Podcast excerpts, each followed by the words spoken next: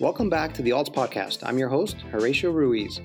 We bring you industry leaders and creators to give their insights on the rapidly changing and exciting world of alternative assets. Opinions expressed on this podcast by the host and podcast guests are for informational purposes only and should not be considered investment advice. Podcast hosts and guests may maintain positions in the offerings discussed in this podcast. Today's guest is Dr. Bill Sutton. It's a special episode for me because Dr. Sutton was one of my mentors at the University of Central Florida when I was getting into the sports industry. Dr. Sutton is the principal at Bill Sutton and Associates and Director Emeritus of the Vinik program at the University of South Florida.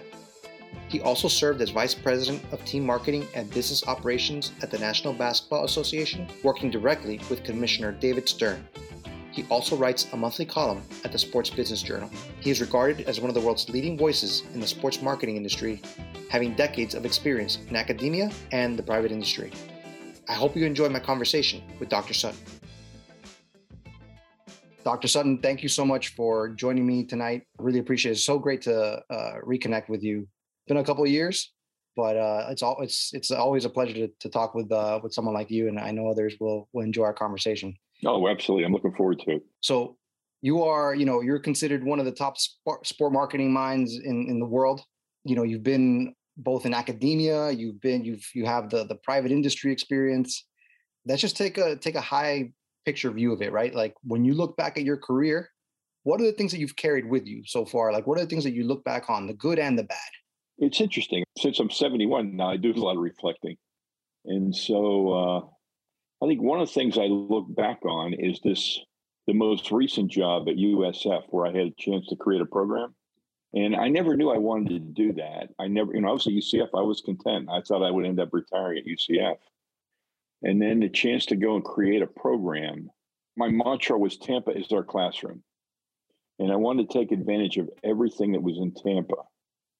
And then I had two other goals. One was student placement and student debt. So we created this residency program, and the students would go to school all day Tuesday, all day Thursday.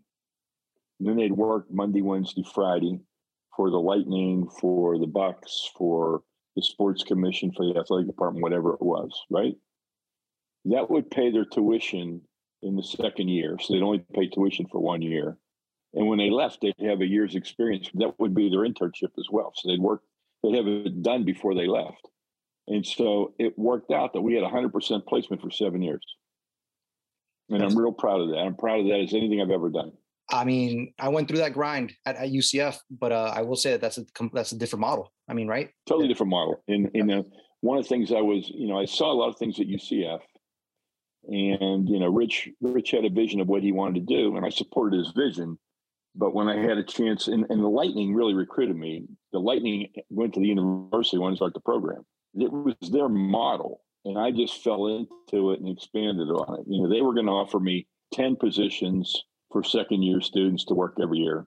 And I knew if I was going to have 30 students, I needed 30 positions.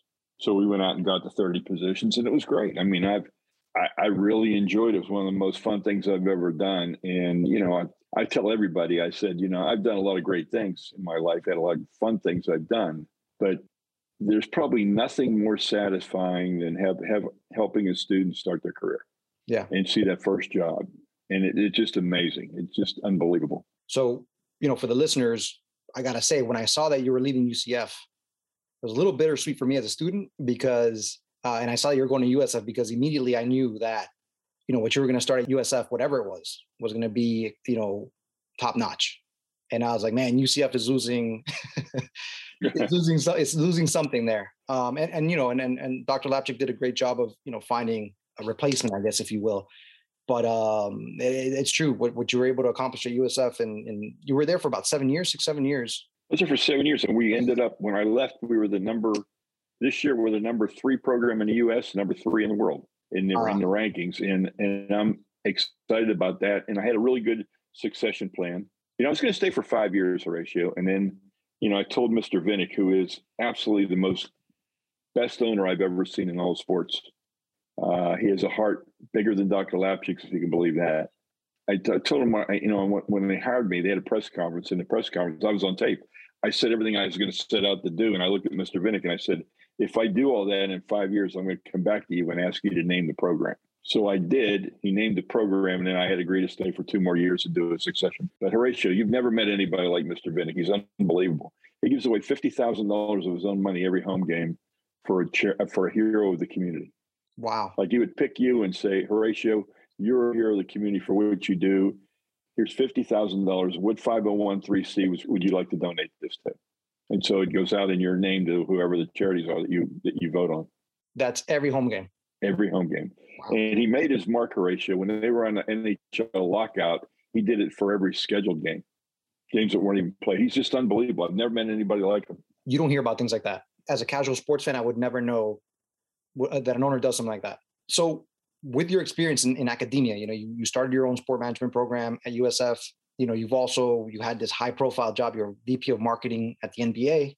How do you balance that? Like being academia, working, uh, you know, in the private industry, were you always compelled to work in one or the other? And I know you just mentioned talking about, you know, being able to start people's careers. Like, did you always feel that pull where the most amount of, you know, satisfaction that you got personally and professionally was when you were working with students? I'd say so. You know, I taught for eight, my first eight years of my career, I did four years at Robert Morris and four years at Ohio State.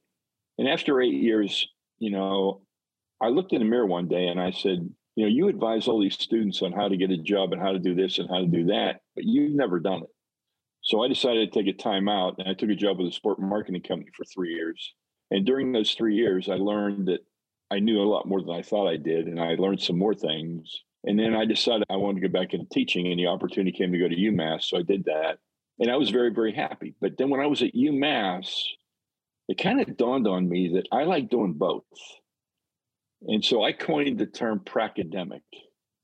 So I never consider myself an academic. I consider myself a pracademic. And a pracademic is somebody with one foot in both worlds and tries to blend the industry with the classroom. And so when, you know, and when I left UMass and went to the NBA, and it just dawned on me one day that I, I missed the academics too much. And what I should do is I should start my own consulting practice for my academic side and go back into teaching. And that's when I went to UCF. And so when I was at UCF, when you were there, those little projects that we did, that was my way of bringing the industry into the classroom. You know, we call it experiential learning now. I don't know if I called it that then or not, but it was important. And, you know, it let us do some really interesting things like class trips and have projects and everything. So it was a great way to do it. And I think by the time I left UCF, we were doing four or five projects a year and it was crazy, but I mean, it was fun, and I like the students got a lot out of it, and they enjoyed it. Yeah, I mean, I, I will say that you know that year and a half that I was at UCF was probably the best one and a half years you know of my life up to that point uh, mm-hmm. by far. I mean, just because of the way that the program was, and just with the projects you said, uh, the experience that we had, we had the partnerships with the Orlando Magic. You know, mm-hmm. we were also out in the community doing community service. We were just doing a bunch of different things it, you're right. It, it, wouldn't be the same if if we were just in a classroom learning about some stuff that you know we had no clue about. Yeah. Right? We're we're out there doing it. And it was the whole thing. I wanted you to be able to visualize what it would be like when you went out in the workforce. What better thing to do? Because we, you know, they were they were people that graded us. You know, we the industry people helping grade. Yeah. And that having that skin in the game gave you that realistic feeling that you were working for somebody not just doing a project for your professor. And that's what I always wanted the feeling to be. Absolutely. Yeah. I mean, I remember presenting a project in front of the the uh, president of operations for the Atlanta Hawks. Um, mm-hmm. and I remember I remember that vividly, and I remember the the relief when it was over, and then just feeling like a job well done, you know. and and then and then you know getting exposed to these other avenues after that. I want to talk to you a little bit about about your time at uh, at the NBA. You yeah. from uh, VP of marketing, and you worked under. Well, there's a, there's a whole different things, but what was that like? Okay, what was it like to work at the NBA at, at the executive level? You started in 2000, 2000 I think you left maybe 2006. Yeah. Was it mm-hmm. like a pressure cooker? Was it something that you were just, it was like a fairy tale almost, or a little bit of both? A little bit of both. You know, in the first year, I was on sabbatical from UMass. So I was, I was like a glorified intern, but I was Commissioner Stern's intern. And so, you know, working for him, it's it's high pressure um, because you know he has high standards. And I mean, we I learned a lot of valuable lessons. Like I learned one of his mantras was No matter if it's good or bad, I need to know. And so, you know, that sounds easy, right? But when you have to deliver bad news to somebody that has a little bit of a temper, it's not always the most pleasant experience. So I learned how to live that mantra and deliver good news and bad news. And that was a valuable lesson. And the way I describe my relationship with Horatio is I always had a bunch of ideas. And whenever I'd go into him with an idea, he would say, Why? Why should I do that? And I have to sell it. And once I sold it to him, we would do it. And if it worked, like thank God it did most of the time, I gained more and more tr- of his trust. So I went from having a why relationship with him to a why not relationship with him. Like whenever I proposed something, he'd look at me and go, "Why not? Go do it." And so, you know, we it was a great learning experience for me, and it was, you know, I'm sure there was a lot of raised eyebrows that a professor was coming in there doing this work, and what did he know? But you know, my good friend Bernie Mullin had done it years before at the Pirates and had gone through the same thing. So I had a good friend and mentor that had done the same path as I did. He just elected to stay in the industry, and I returned to academia but it was you know it was great. I mean, I worked on some projects. I helped create TMBO, which is the, still the model team services organization in pro sports. We did the NBA job fair, which I thought was a real valuable experience, trying to get a lot of young people in the NBA and help teams hire the right people. You know, just All Star Weekend. I, I was sitting there last night, and they were showing those clips of during the dunk contest. They were showing clips of the past dunk contest, and I remember the first NBA All Star game I went to was the Vince Carter dunk in Oakland, California. And I was sitting right on the baseline looking straight across at him. So, you know, I had a lot of good memories, met a lot of great people, still talk to a lot of those people. You know, in my consulting business, I have three NBA teams on my client list still. So um, it just it was a, a profoundly changing experience because when I went back to the classroom, the students understood that I had done this, that I wasn't just somebody that had been in the in my office in an academic tower, that I had done what I was talking about. And I think that that gave me a lot of credibility with them.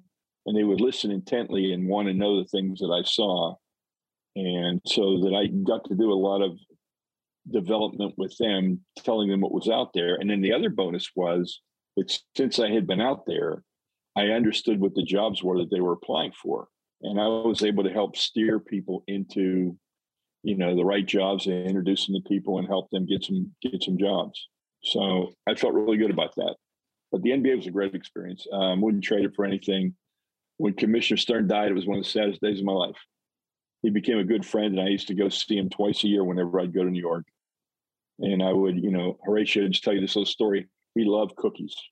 He loved sweets. And so every time I went to New York, I would have ordered cookies on Goldbelly or somewhere that had the best cookies, the best chocolate chip cookies or whatever.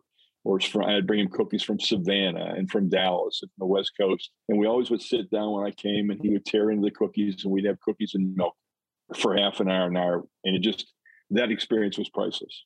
I know you've cited David Stern as a big influence in your professional life, personal life. Could you talk a little bit more about that? Like, here's the thing, like from my relationship with you, right? and, and Dr. Lapchick, like you guys were the bosses, right? And it, you guys mm-hmm. drove the program. I have a hard time seeing you taking orders from another guy, you know? Trust me, when he barked, I submitted. When yeah. he yelled jump, I jumped. I don't know what his ratio. It's one of those guys just he had that command. And, you know, but I respected him. You know, I feared him you know, because that was what he wanted. He knew your buttons, he'd push your buttons. I'll tell you a story, Horatio he loved The Sopranos. It was his favorite TV show. Okay. I think sometimes he thought he was Tony Soprano. if your phone rang between 10 and 10.30 on a Sunday night after The Sopranos, it meant you were in trouble, that you'd done something wrong. So my phone only rang once. And it was like, uh, I answered the phone. and He goes, Bill? I said, yes. He goes, David. I go, hey, David, how are you? He goes, well, the real question is, how are you? And I said, Well, I'm great, David. He said, You have a nice weekend. And I said, Yes. He goes, Well, good, because you ruined my weekend. And then he went on to tell me what I'd done that ruined his weekend.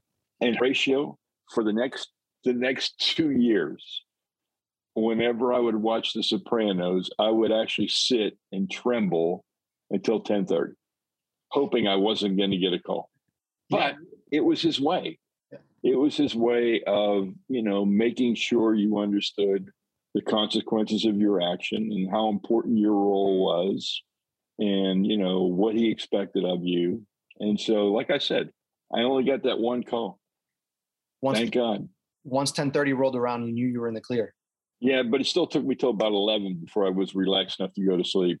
It was like 10 to 1030 was suspense. 1030 to 11 was like cool down after a workout. Get your heart rate back down.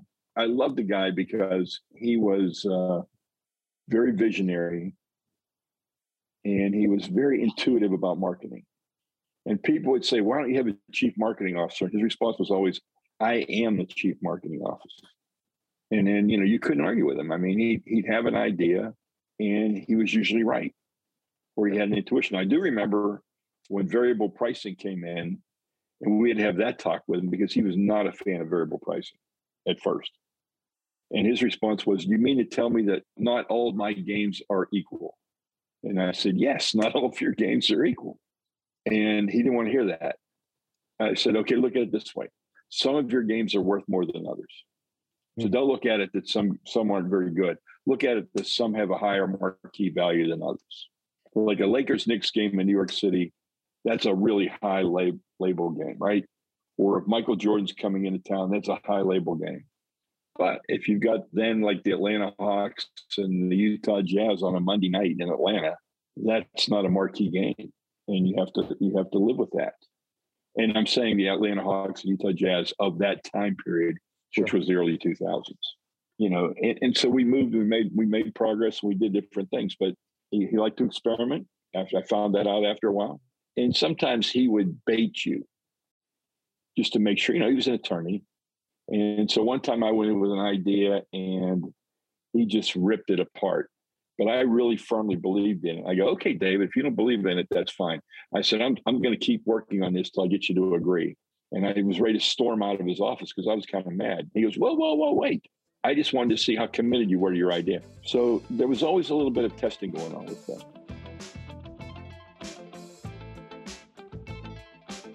You always hear that a little bit that uh, a lot of the great leaders, right, or a lot of the, the influential people, they they kind of play head mind games a little bit. Absolutely. Like you remember when the NBA dress code came into play? Yeah, yeah. The, okay, well, here's how that started.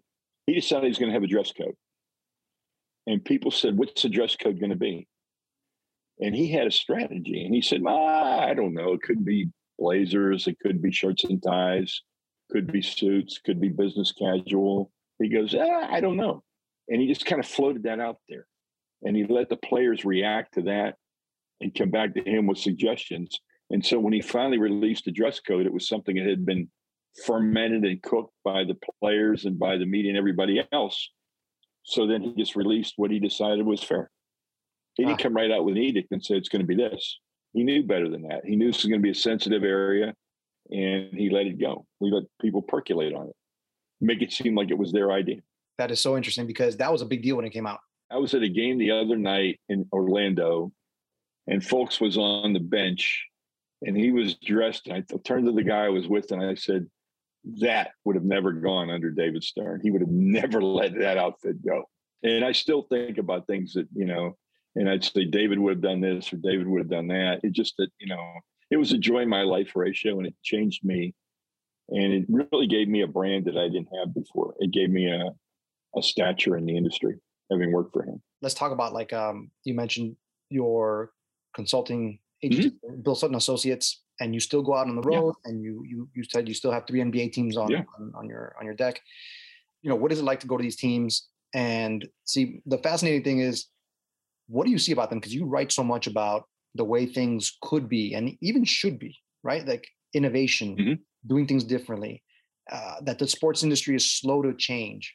What are some things yes. that you see that, that, they're, that they're doing really well, and what are some things that still frustrate you about uh, when you're doing the consulting? Well, you know what, COVID was interesting because I wasn't on the road for two years. So I did my first trips in January. I went to Phoenix and I went to Sporting Kansas City. And then this week I was going to go to to uh, San Diego, but I did it by Zoom instead.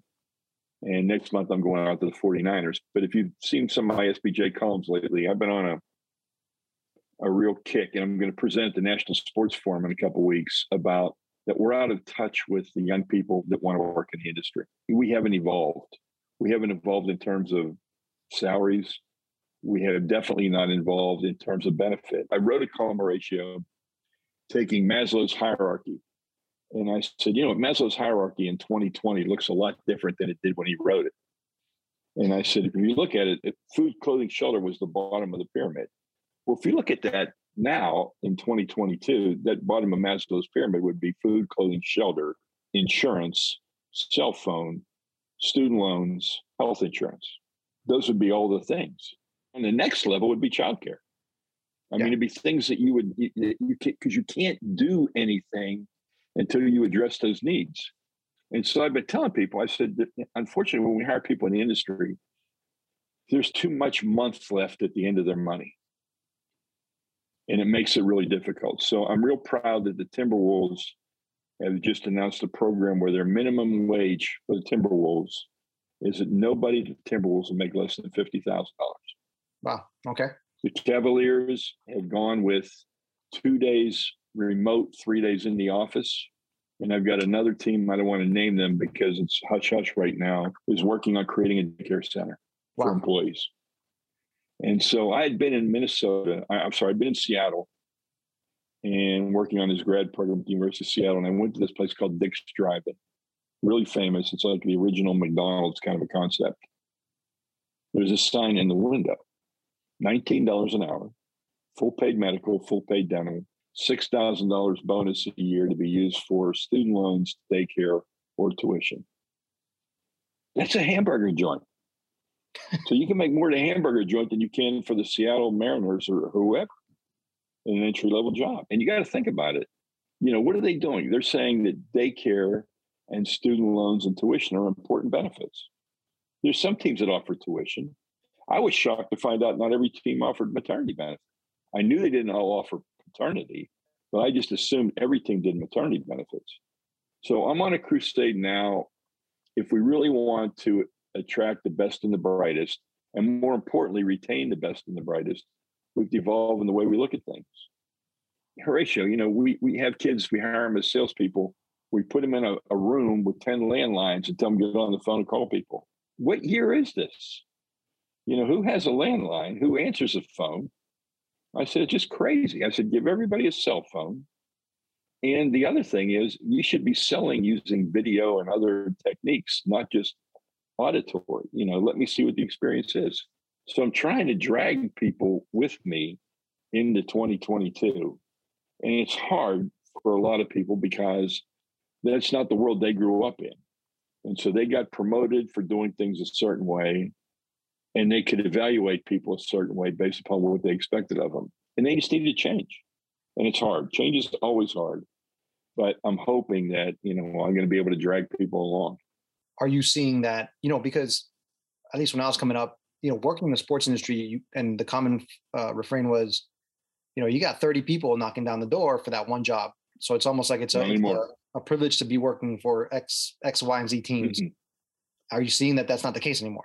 Not the case there's a real labor crisis because you know with COVID again, do people want to be in the office five days a week? No.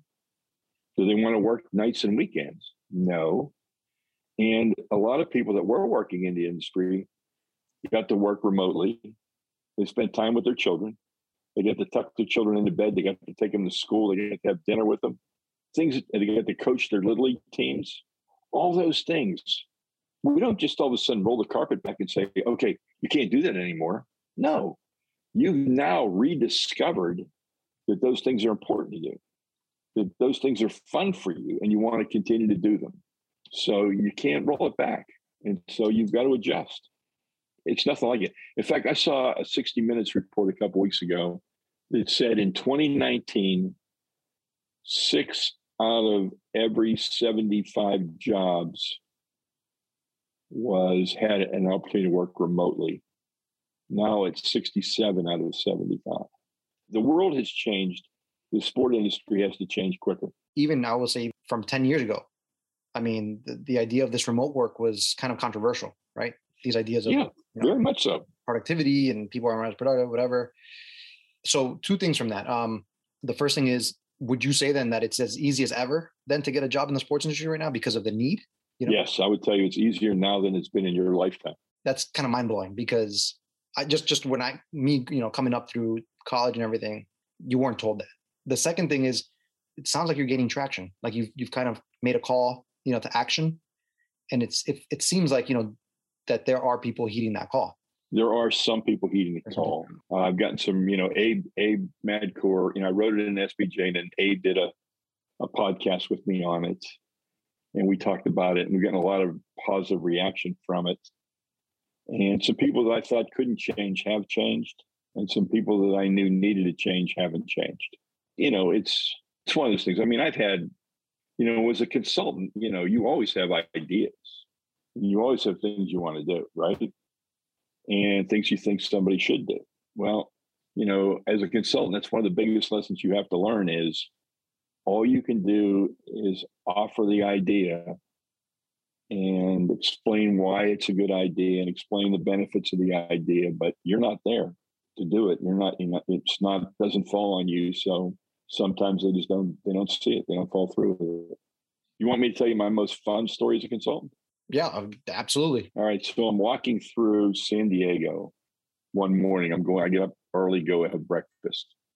And i'm walking up you know about a, a good you know three quarters of a mile to the restaurant i wanted to go to and I see all these people out walking their dogs, and I'm just saying, damn, I've never seen so many dogs in one city in my life. This has to be the most dogs I've ever seen. So this just stays with me. And I go into the Padres offices that day and I go, You guys need to sell season tickets to dogs. And they look at me like, You are out of your mind. And I go, hey, Hear me on this. I said, You know, I have a dog. And I said, When I come home from work, I take the dog for a walk, I feed the dog, and then I'm hesitant to go out again because I've left the dog alone all day. I hold that thought. And I said, Remember when Michael Vick was in dog fighting? You remember how long it took PETA to shut down Michael Vick in, in the NFL to shut it down? Less than a day. There was no innocent until proven guilty. It was guilty mm-hmm. that same day. So these people are powerful. I said, the third thing, I said, you play in Petco Park. I said, how logical is this for you? And I was thinking they have this park within a park at Petco Park. I don't know if you've ever seen it or not, but there's during the day the park is open, not the baseball part of the park, but the, the footprint. Hmm. And there's a little park in there and a little knoll, and you could sit outside on a blanket and everything. So I was thinking, hmm, you could just bring your dog and sit on a blanket here. It would be great to watch a game. And so we started kicking it around, and they went back to Petco and they decided for a trial basis they would create eight dog suites all right under the scoreboard and a dog suite was astroturf fencing on three sides an umbrella a dog water bowl four chairs and you could have two dogs in your dog suite they roll it out in july they sell it out in 10 days for the rest of the season and they got people coming from the giants from San Francisco who are going to bring their dog down on vacation now to go to, go to the game with Padres because they can bring their dog to the game. Then Petco puts a certified dog trainer out in the out in the area to, to, to maintain order out there. And if you want to go to the bathroom, the dog trainer will sit with your dog. Or if you want your dog to go to the bathroom, you don't want to leave, he'll take the dog out to go to the bathroom. But there's also a display of all these Petco products and a couple seminars on dog training. So it's a beautiful thing. Then he expanded it to you can bring your dog now every game, Petco Park. It's sweet or no sweet. That's a, a, sponsorship activation just waiting to happen right there. Uh-huh. Uh, it was perfect. The funniest thing is I write this press release to try and sell, I'm try, still trying to sell the idea before it gets approved. And I write it like I'm a dog and I write it like I'm Rex, I'm a Labrador Retriever. I said, you know, Mary's my pet owner Mary and I love the Padres. Mary comes home from work, we go for a walk, we come back and eat, and we sit down and watch the Padre games. But Mary's tired, she falls asleep, I'm alone again. So I want to be able to buy season tickets and take Mary to the Padres games. I'll get an extra walk out of it, and maybe they have dog ice cream at the game, and Mary and I can watch the game together and go home. and that's just the way I think about it, you know, because I had a dog. If I didn't have a dog, I'd probably never think of this. But I just put myself in that position, saying, "But I go to more games if I could bring my dog," and the answer is yes. That's all it was.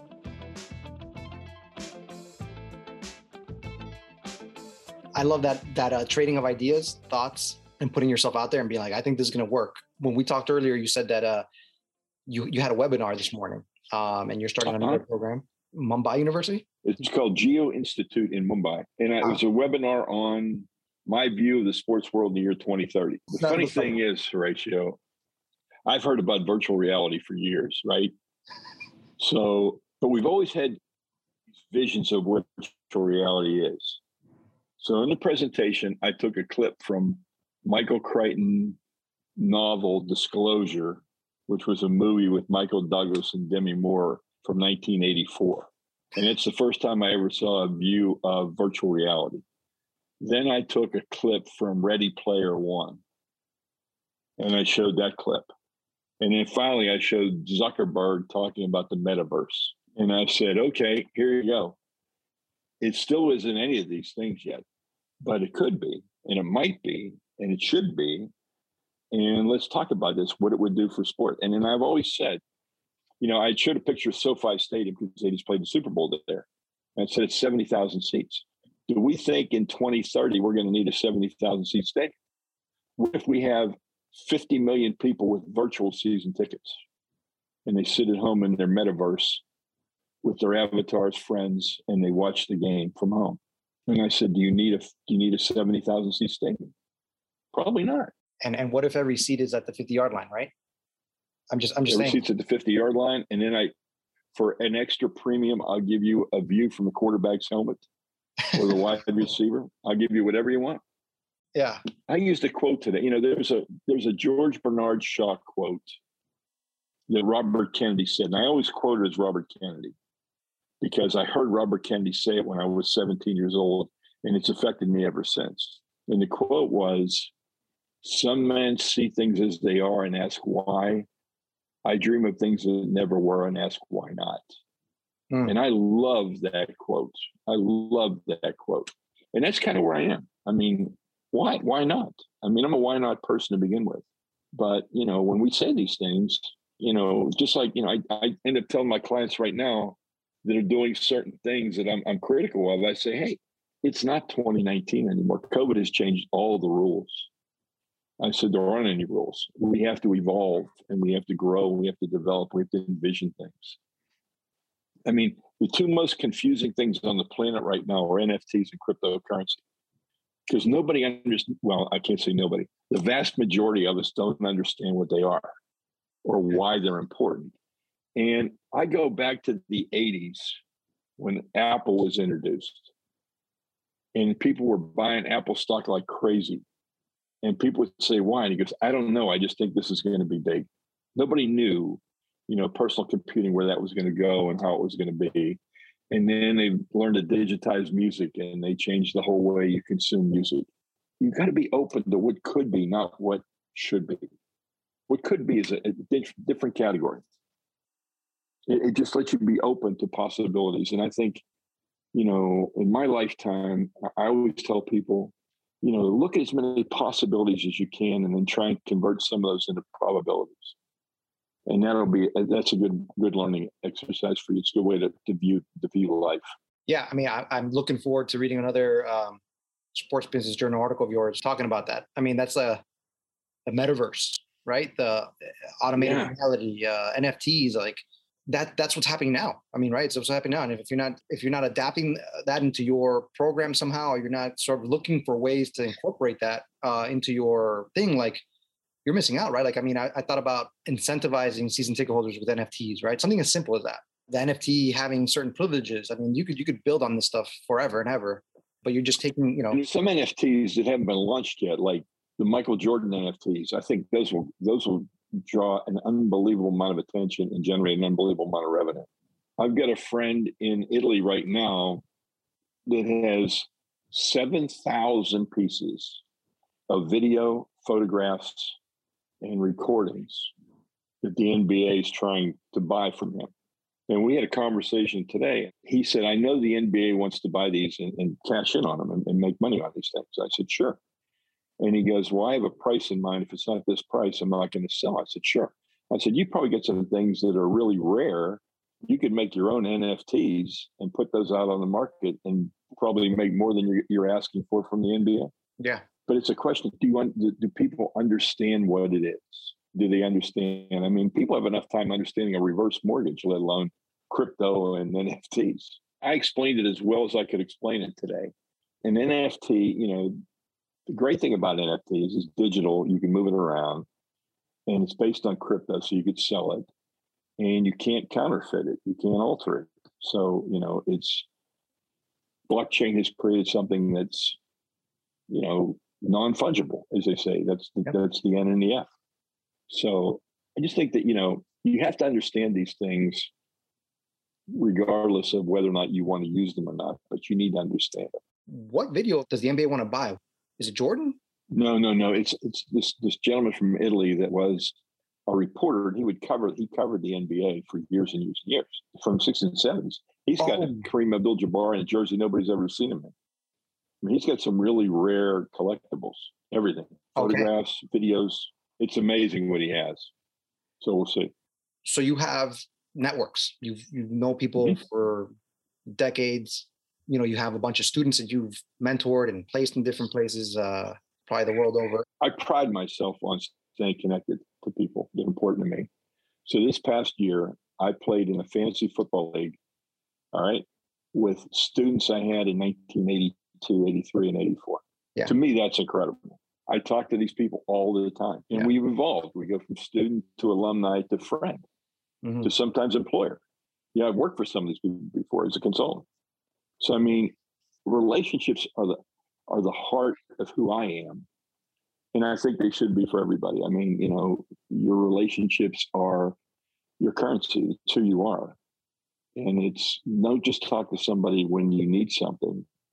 Talk to somebody when you just want to talk to them. Yeah. You know, every Sunday night I do a Zoom call with one guy I went to grade school with and three guys I went to grade school. Uh, one guy I went to grade school and high school with, and three other guys I went to high school with. We do a Zoom call every Sunday night at seven thirty. If it's important to you, you'll make the time, and that's what it is about a network. And I mean, you know, I had people call me up and say, "Hey, I hired one of your students. Do you have anybody else? Do you have anybody else you'd recommend?" And so, you know, those those relationships are really important. I miss my David Stern relationship, and I haven't really replaced that one. Mm-hmm. You mentioned that is that is that sort of like someone that you can learn more from? Uh, I can learn from anybody.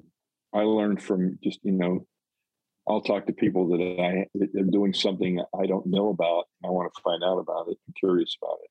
I think being intellectually curious is one of my one of my passions, one of my drivers. You know, I want to know things. I mean, my youngest son Dan works for Riot Games, mm-hmm. which is League of Legends. And so, you know, when, when he and he was involved in the Arcane project on Netflix. So when that came out, I mean, I'd never played League of Legends in my life, but I watched Arcane and I was curious about what a graphic novel would look like in animated form. And I got to see it. And, you know, I was interested. Am I going to take up playing League of Legends? No. But I can appreciate the depth and the challenges of it.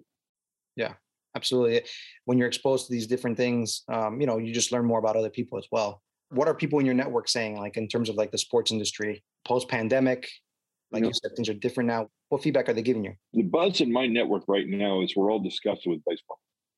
And that uh, you know you can't get a deal done because you're so adversarial. I mean you're adversarial before you even sit down and negotiate. You're already adversarial.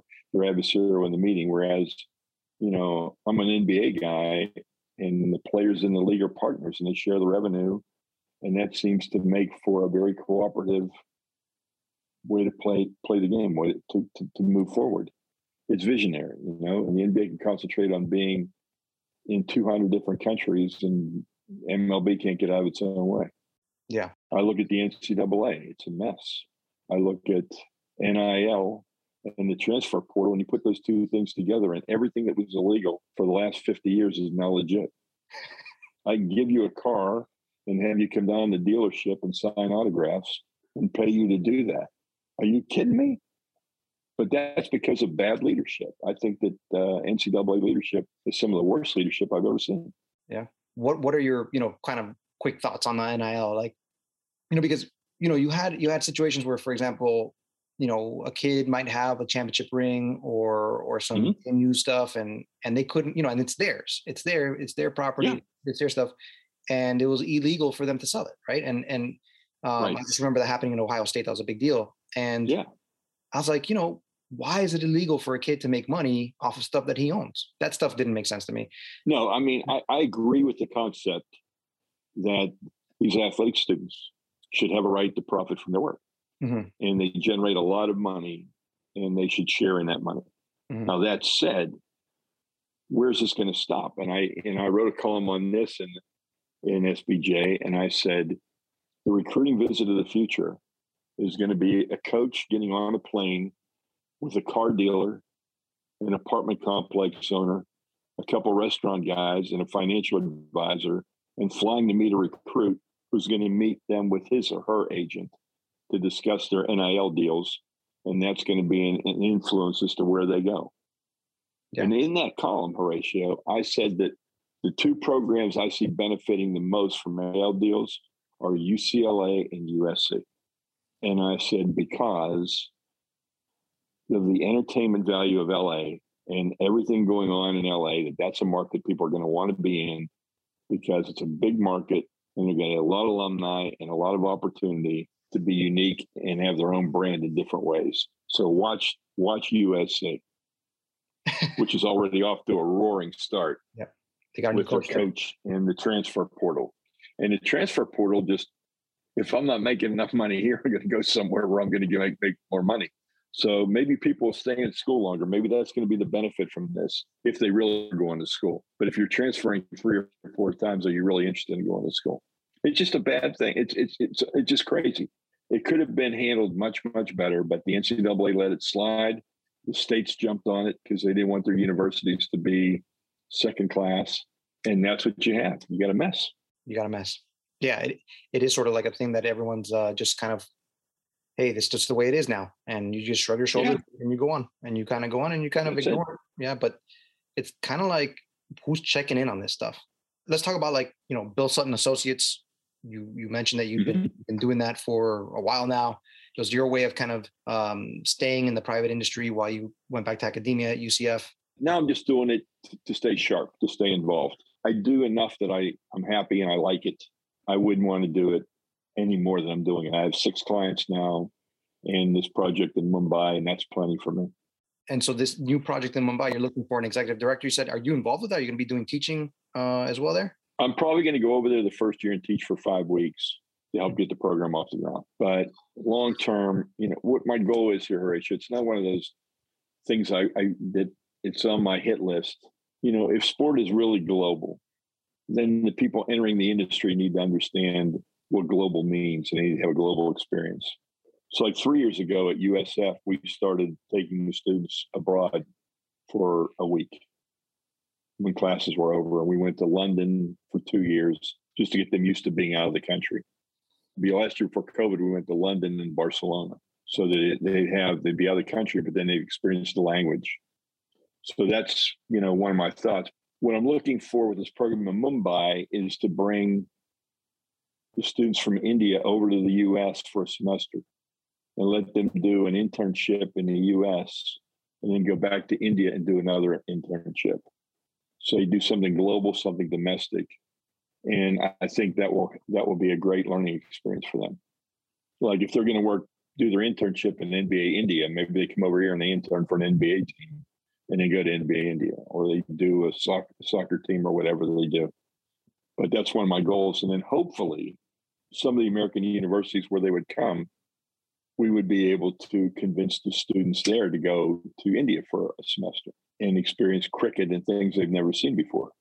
You know, I tell people it's so much more than language, it's culture. Anybody can learn a language, but you got to learn the culture to be able to understand how decisions are made and what's important to people and you're involving everything. You're saying international. You're involving that uh, that practical experience. and uh, the learning. I mean, I mean, uh, what better way to learn about a different culture or you know a sport or than than going to that place? You know how much I'm not a soccer fan, right? So when we went, I actually went. I took them to see a Man City game one year. They loved it. I left at halftime, but they loved it. But I took them also to see to see Macbeth performed at the Globe Theater because wow. there's things that I want them to see besides sport. I want them to understand, like I said, culture and just understand the whole scope of entertainment. Absolutely. Last question, Doc, and I, I, I have to leave you with this. You know what it is? If the Pittsburgh Pirates said, you know, Dr. Sutton, uh, you know, we, we we need help, and I mean that's probably that's stating an obvious. Um, we need your expertise. Will you come out of retirement and help us? Um, you know, to be the the the president of operations. What what are your thoughts on that? You know that I turned that job down once. I withdrew from the search. I have no qualms about that. But one of my former students is now the general manager of the Pirates. So I'm excited that I mean, knock on. I'm, I've, I've got a wooden desk here, so I'm gonna knock on wood, and I'm gonna say that I'm hoping against all hope that in 2025 my Pirates will be competitive. I don't think they're to. I think they're to be really bad this year. Maybe as bad as last year, which would be hard, but I think they could be as bad as last, unless they find some pitching. But I like some of the young prospects that the general manager is trying to trying to build with. So we'll see. The question becomes, in that market, will that owner keep that talent once it's developed? And that's I'm not optimistic about that. But I'm a romantic. Everybody has their addiction. My addiction is the Pirates, as you well know. So I'm planning on, I haven't bought my plane ticket yet for opening day because I'm pessimistic, but I have my tickets for opening day. But uh, it's, it's a little disappointing. So yeah. I've got the Angels as my back. The Angels are my backup team. Mike Trout is the best baseball player I have ever seen. And I've seen Mays, Aaron, Clemente, Robinson. I've seen them all, yeah. and I would take Mike Trout. Dr. Sutton, it's always awesome, you know, reconnecting with you. I know we we talked uh, a few years back when I was looking for some career advice for a minute, and um, I just really appreciate all that. So thanks again, man. Thanks for, for sharing all this, all the stories and your your your insight. My pleasure, Horatio. I really enjoyed reconnecting with you, and I really had a good time conversing with you. I think it was a lot of fun. It brought back some good memories for me, and I'll have a smile on my face for the next hour. Same here, Doc. You you have a good night, and uh, just just really appreciate it. I'm sure we'll reconnect again, and I'm looking forward to meeting up in New York next year. Absolutely. Take care. Take care, Doc. I'm lucky to have the opportunity to meet certain people, and Dr. Sutton is one of them. His support and guidance when I was a graduate student at the University of Central Florida was invaluable, and he taught me lessons I carry with me to this day including professionalism, the importance of innovation, and how to be kind. I appreciate that he is still very much a forward thinking individual looking to get the sports industry moving, when most executives would prefer the status quo. As always, if you enjoyed today's podcast, let others know about it. We find our guests so interesting and knowledgeable, and I know others will too. Or leave a review or hit the follow button. Until the next episode, take care.